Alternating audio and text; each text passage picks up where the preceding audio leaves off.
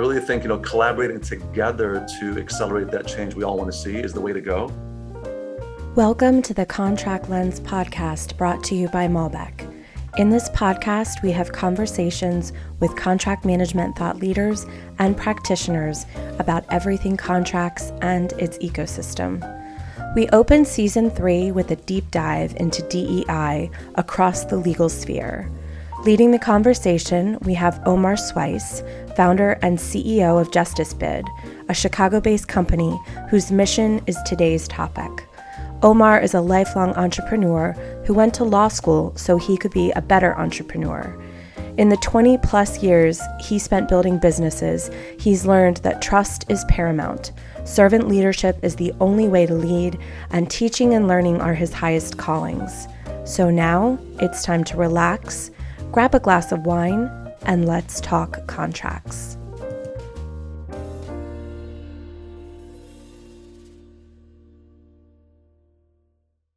Hi, Omar. Welcome to the Contract Lens podcast. Hi, Taeler. Thank you. Uh, it's great to be here and thanks for having me.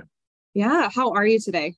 Doing well, doing well on a, a hundred plus degree day in Chicago. It's as good as it can get. Ooh, hundred plus. That's that's a little too much for me. But yeah, wonderful. I, I think I speak for everyone here at Malbek when I say that we're so grateful that you're here chatting with us today. Before we even start, for those listening, I have to make a funny connection that I made the other day.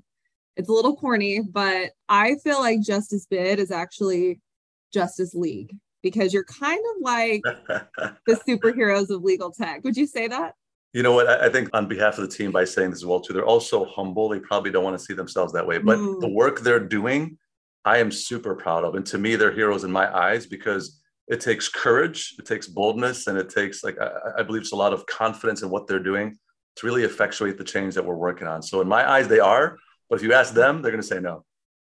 Okay. Well, humble brag, right? They, they are great, the ones yeah. that I've met. And uh, I'm really excited to dive into talking more about your company today. So, we have a lot to talk about. And as always, I feel like I have a lot to learn from you. So, we'll jump right in. And I'd love to start at the very top. Um, so tell me a little bit about your background specifically and what really drove you or inspired you to start JusticeBid? Yeah, great question. So, you know, I, for those that know me, they know that I was actually born in a small Christian community overseas in Jordan. I came to the south side of Chicago when I was three years old. And I've been here my entire life on the south side of Chicago. Now, if anyone knows anything about Chicago, you'll know that the south and west sides of Chicago have been historically underrepresented and haven't really gotten their fair share of equity when it comes to everything, other parts of the neighborhoods in the city of Chicago. So for me, growing up in, in, in the south side of Chicago, I've always taken that to heart. And I've always had a, a vested interest in saying, what can I do to make an impact in the community that I grew up in, right? A community that's given me so much. So growing up on the south side of Chicago, I went, I got my business degree, my MBA, and I, I said to myself, look, what can I do to come back to the neighborhood and create jobs, create economic prosperity, and really become an active voice in the community. And, and after I got my MBA, I had started a business and it was a bricks and mortar business. Had some money saved up between myself and my family, and I bought a small vacant commercial property. And mm-hmm. uh, I went to a bank as a 23 year old kid and sold them on giving me a construction loan. Now, as much as I'd like to say they wow. gave it to me because of me, it was really more so because of the collateral. But ultimately, built a shopping center. And then doing the homework that I did, I started to reach out to a lot of franchises that I thought need to be in our area.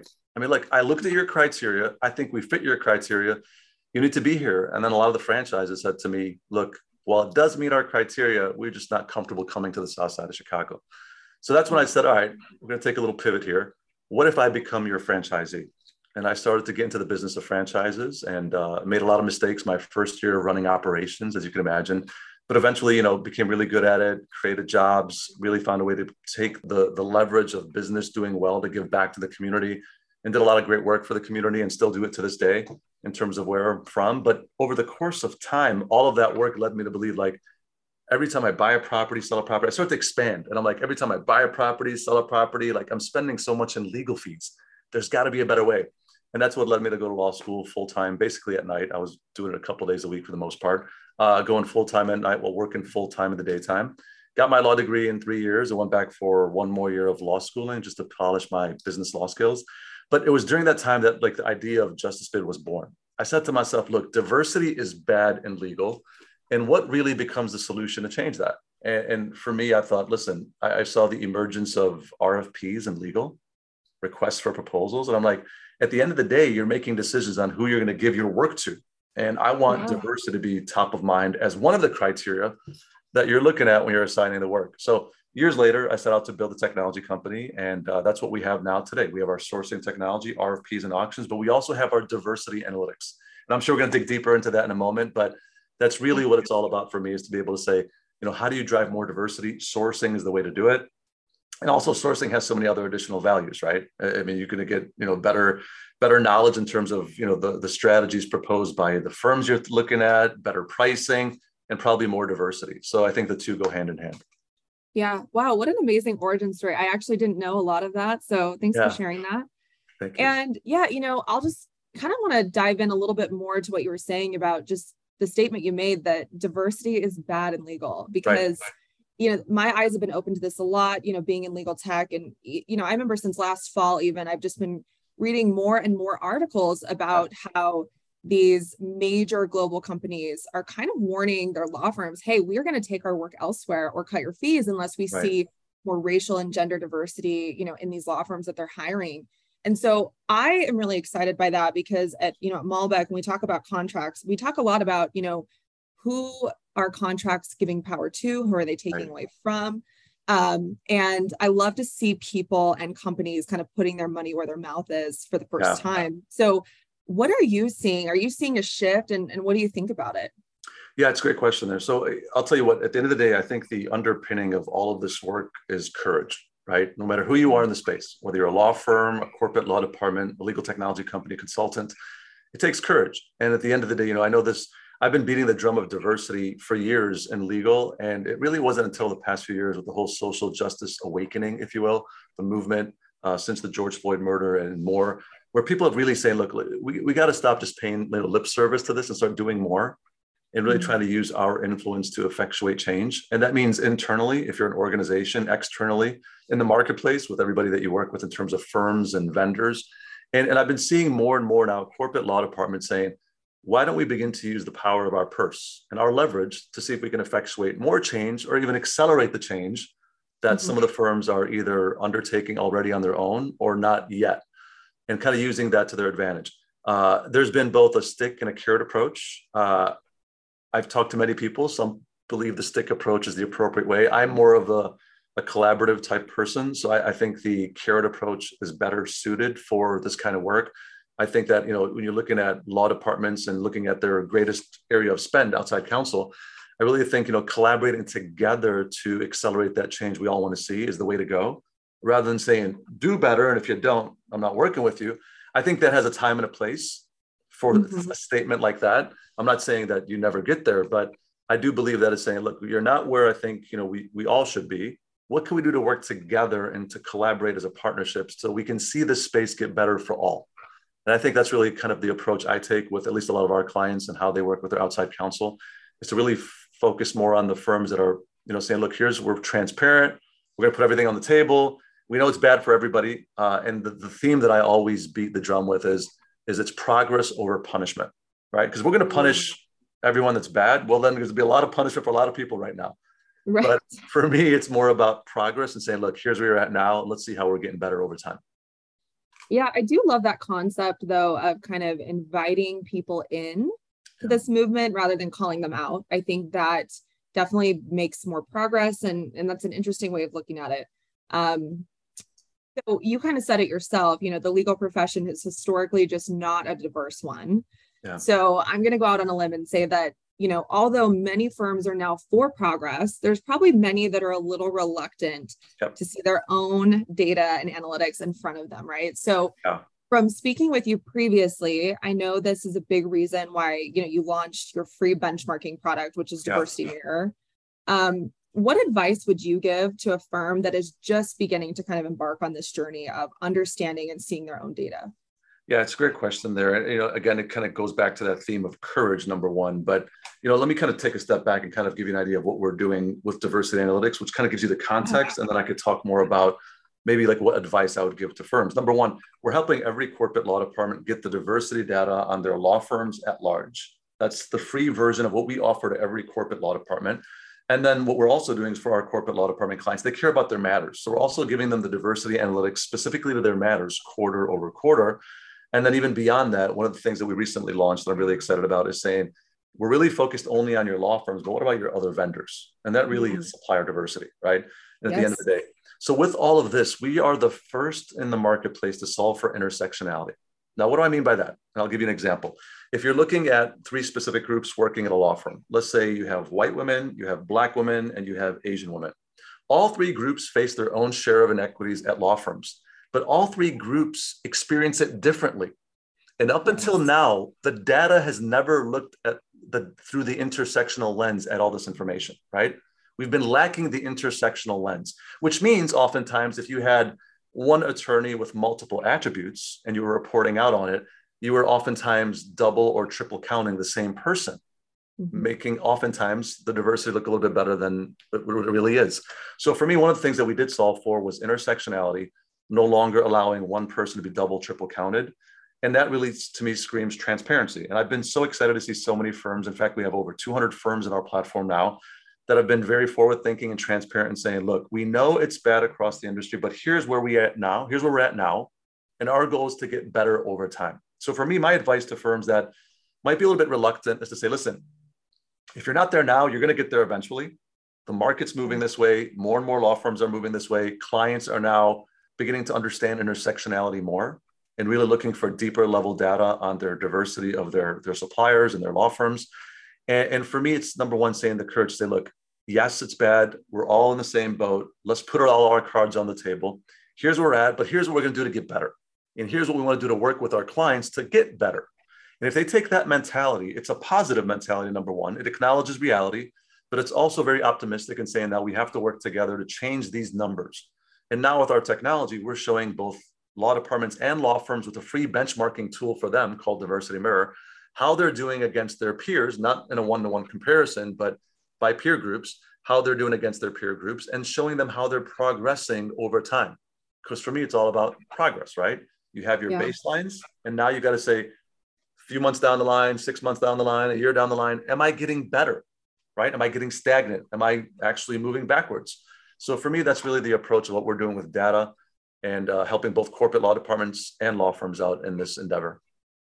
That's amazing. That's thank you for the extra context there, um, especially for listeners. Um, so we've said the word transparency a couple times, yeah. and I was thinking about this a little bit this morning. So it's great to see this transparency and diversity data guiding business decisions and partnerships. But on the other hand, you know, knowing that firms become more willing to share this data yep. and be more transparent about it, how is that helping legal professionals decide where they want to work, what firms they want to work with?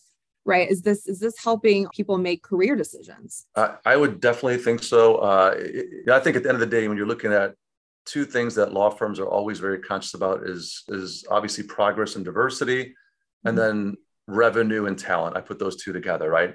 So when you think about talent you know one of the things that one of the i give you an example on the data points that we have in our system in terms of analytics is that we're looking at if if attorneys are leaving firms and that's the attrition rates right are they mm-hmm. leaving in droves by specific group and leaving to other firms? Are they going in house? Because typically, if they're going in house, the law firms will tout that as a, a, success, right? Celebration. Like we've, you know, we've groomed them, we've trained them, and now they've graduated to the point of going in house, and that was their their desire in terms of what they wanted to do. But if you're seeing specific groups leaving in droves to other firms, that suggests there's an inclusion issue, right? Now, if there are specific folks from that very same group looking to go work at those same organizations or law firms, and you see that in the data, that suggests that they might not be there long themselves as well too. So one, it can continue to be that way, or two, action. You know, part of what I, am very I'm very excited about with our, our data is that it's actionable, and it really allows the law firms and the law departments really laser like focus in where they have to to see the progress being made one of the things that I've seen prior to even launching our diversity module dubbed Operation Empowering Change was, you know, oftentimes if there was an exercise to collect data from law firms, and it, oftentimes it would be a useless exercise for law firms because they're like, look, I gave them all the information, I never heard back from the law departments. But the reality mm. was it wasn't so much useless as it was as much as it was difficult for the corporate law departments. They would get mm. this information back and they would struggle to say to themselves, all right, so I had to build the survey, I had to distribute the survey, I had to collect the responses, figure out how to analyze the responses, figure out how to apply comparative scoring, visualize this data. And they never got to the point of saying, well, what do I talk to the law firms about? Right. Because I really don't even know. So by making this actionable in terms of how easy we make it, we're getting the law departments and law firms to a point of collaboration quicker, more consistently, and more frequently. And that mm-hmm. to me, I think is going to be the accelerant to the change that we want to see. I love that. And that's a perfect segue into kind of the next thing I want to ask about, which is, you know, one of the the taglines I often see associated with your products is, you know, accelerating impact. Yeah. Uh, and I love that because I think so many companies may only be looking at their data just because the perception of it looking like they care about diversity data, right? I think that that plays into this. And yeah. so, um, what I'd love to ask you is just, you know, but what are some of the actionable ways you're helping these companies not just track how they're doing, but actually make a larger impact moving forward and set goals um, that really does drive change? Yeah, I think goal setting is really an important exercise. Uh, if not immediately, further down the line after getting some baseline data back, you really got to have an idea of like what are you looking for in terms of your goals of the change that you want to effectuate. If you don't have that in mind as a corporate law department, it's going to be truly difficult to uh, effectuate that change without knowing what you're speaking to the firms about and what you'd like to see. Naturally, what you're going to hear invariably is we want to see more diversity in our matters, right? But you know, I, I challenge you know corporate law departments not only look at the diversity on their matters, but the type of work being done by the attorneys on their matters, right? I, have seen this happen oftentimes when it comes to sourcing and RFPs and auctions in our system. You might have a client have you know an RFP go out, then the pitch happens, and you see a person of color or a woman in the matter. And then when the work actually starts, one of three things happens. One, the diverse attorneys actually are on the matter and doing some really good work on the matter, which is usually the minority of the times in many cases. Or two, you don't even see that person anymore. They're gone. Like you're looking all around Taeler and you're like, where'd they go? Right. Or mm-hmm. three, they're there, but they're not given that meaningful type work that at the end of the day is going to be career advancing, right? Because at the end of the day, yeah. what we're looking for is taking diverse attorneys and seeing them move on up in the ranks and becoming equity partners, becoming leaders in the firms. So when others are joining as associates or summer associates, they look up and they see people that look like them. And they say, Whoa, I feel like I can actually belong here, right? It's possible Absolutely. for me. And, and so for me, you know, being able to give them information that's that tangible, that actionable, and making that easy for them i think that to me is the exciting part of the change that we're accelerating i love that that's really wonderful and you know i did i did stalk your linkedin a little bit today is that is that okay to say i mean let's be honest here if we're being transparent right we are but yeah. i did i did come across a quote in your bio and i just have to call it out because i think sure. it's wonderful and I, I love it if you talked a little bit more about it but yeah. um it's contracts only go so far and relationships built on trust are worth more than the best written agreement. Absolutely. I just loved this quote. I really connected with it. You know, I wanted to ask, you know, how does transparency in DEI analytics build trust, not just between law firms, but also between the people they serve and the organizations they partner with? Yeah, so I mean, eh, I'll use an analogy of like getting to know someone in the dating stage and then ultimately you get married, right? At the beginning, you're getting to know each other, your interests, your hobbies, your values. I want to underscore that one more time. Your values yes. that ultimately allow you to see if you align and that mm-hmm. if you're all ready to, you know, make it to the altar and tie that knot, right? For me, contracts are great. You're starting out with contracts, but that doesn't build the relationship. That doesn't build the values with each other, right? And, mm-hmm. and for me, the opportunity to to make sure that, as for example, a corporate law department really being able to stake out their values and articulate them clearly to all of their vendors, not just law firms. These are our values. And one of them, by the way, is transparency. And we want to make sure that all of the firms and all of the vendors that we work with share the same values. Now, mm-hmm. if your values don't align with mine, then look, I don't care how many agreements we have between each other, right? It's just not going to be a good relationship. We're going to end up in a divorce, right? So for me, it's all about values and and, and, the integrity and aligning ourselves with really wanting to do good in the world. And I'm a big believer in that, like social impact and social justice and what we can do that. I mean, it's part of what I do every day, like I said, on the South Side of Chicago to this day, is to be able to make an impact and using the power of what we've built or who we are to leverage that success for better, right? I have built this technology. It's amazing when it comes to sourcing and diversity analytics, but it's being leveraged to effectuate change, right? I've been successful in business. I'm going back to my neighborhoods where I grew up to effectuate change. And to mm-hmm. me, that's really where like your values, who you are, not only as people, but as an organization are crucial. And, and that's why courage is really important. If you tell me these are your values and you're not holding that your suppliers to the same values, that to me lacks courage, right? If you as a law firm, you know, you know, all about these values as well. And some of your clients are not about that. I don't ever see a law firm firing a client, right? Just because a high paying client because they don't share the same values. But right. will we ever get to that point where we're looking at each other and saying, look, it's more than just business. It's about values and and that's what it's all about right now. It's not about you just doing legal work for me. It's about what can we do together, make an impact. That's exciting for me, uh, as long as people have the courage to back it up. Man, I need to listen to this recording in like a week when I need a, a boost of energy. This is this is great. Thank you for all the great oh. um, context that you're giving here too about how it applies to your background and and really what draws you to the work. I think it's really inspiring. You know, you often say we're just getting started when yeah, I've talked to you before. And you make that very clear that there's so much more work to be done. I just would love it if you told us, you know, what's next on the horizon for the JusticeBid team and your product suite. Yeah, for sure. So Taeler, before I even get to that, you remember at CLOC, we were at the conference, you saw my team and all of us wearing football jerseys, right? Yes, I saw everyone but you somehow. I don't know how that happened. Uh, you and I missed each other. I don't know how that happened, especially when I came by the Malbek booth. I met everybody there but you. But we all had our football jerseys on and we all wore the number 63. And it meant yeah. something. It really meant something. What it meant was based off of the data we had at the time in our technology, and because we've solved for intersectionality, we've seen that women of color have lost 63% representation at law firms over the past 10 years. Because no one has solved for intersectionality, it's been very difficult to see that in the data up until mm-hmm. now.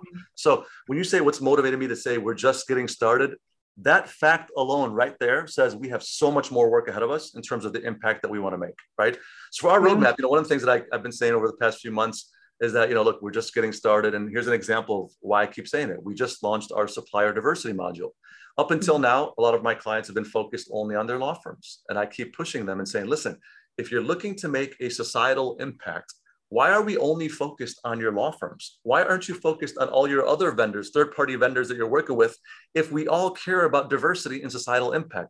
Yes, I get it. Law firms are 80% plus of your external spend. I get it. There's plenty of merit to that, to that argument. But at the end of the day, why is it that we can't make a greater impact if we have the ability to do so? So we've launched this module now, supplier diversity. And, and Taeler, I think you know part of this is education for me to educate others on how this works. But we're giving the diversity data in terms of ownership for all of their law firms, all of their vendors, their consultants, their legal technology companies, like the typical ownership of the companies. Are they women owned? Are they minority owned? LGBTQ plus owned, veteran owned, et cetera. And we have mm-hmm. all this information. And that's what we call tier one, right? All the suppliers that you pay directly servicing you and rendering services. But we go beyond that. Let's take an example of a law firm, an AmLaw 100 firm, and I won't mention any of them by name, but let's say there's an AmLaw 100 firm. We know it's not minority owned. We know it's not woman owned, right? It has an equity based model, partnership model. So it doesn't have a minority certificate or a woman owned certificate. So, but what we do know is, for example, if I have a litigation matter this firm, let's just call it firm ABC, firm ABC is now using other suppliers like court reporters, e-discovery providers, right? Uh, consultants, experts, witnesses. Uh, those all are benefiting me as a client at the end of the day.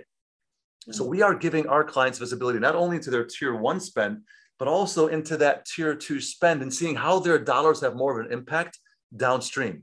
And that's really exciting for me because supplier diversity in legal, uh, for the most part, has been non-existent.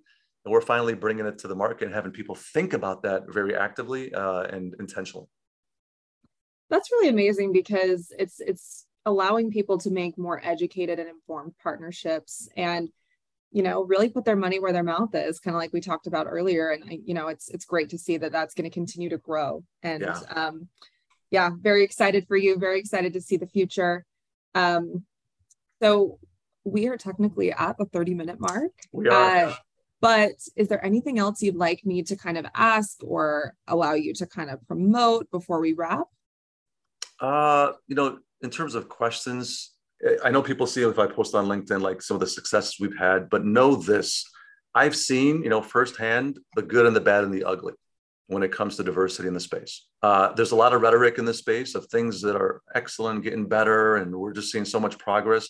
I think we have a long road ahead of us, and that's the stark reality.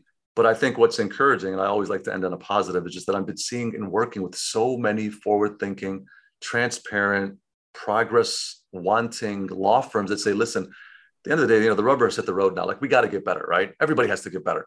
And uh, there's no sense in like saying, look, we're not going to be transparent or, you know, trying to justify why things are not happening.